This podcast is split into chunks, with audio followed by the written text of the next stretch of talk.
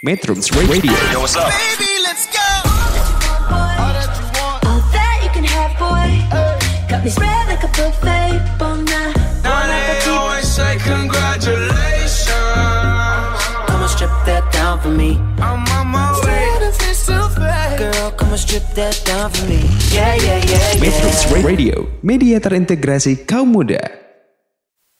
Halo teman-teman metronom, nama saya Irma dan selamat datang di Top Talk on Podcast.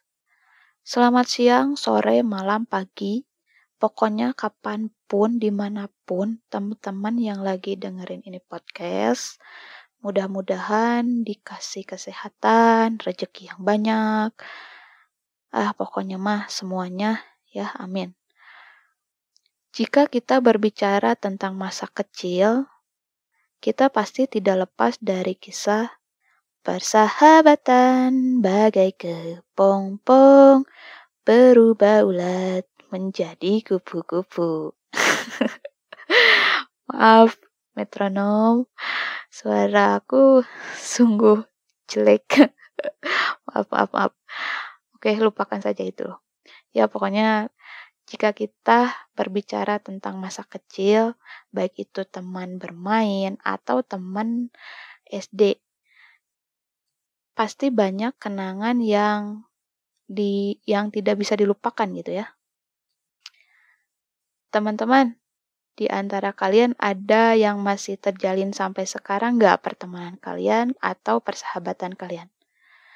Kalau ada, pasti banyak kenangan yang menyenangkan Iya enggak?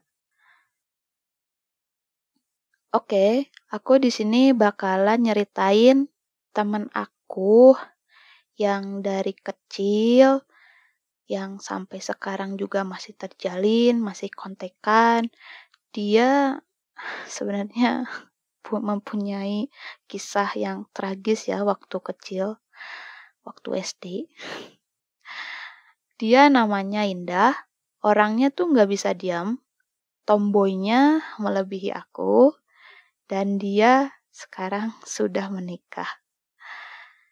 Oke, jadi gini nih. Dulu waktu SD mungkin sekitar kelas 4 SD kali ya. Dia tuh dikejar-kejar sama temen cowok. Aku gak tahu gitu mereka sebenarnya ngerebutin apa sampai lari-lari di kelas gitu.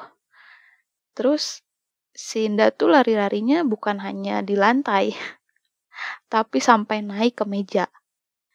Naik meja guys, coba. Dia lari-lari di atas meja gitu. Ya, seperti apa yang kalian bayangkan, akhirnya si Indah jatuh dari atas meja dengan posisi badan yang tengkurap guys.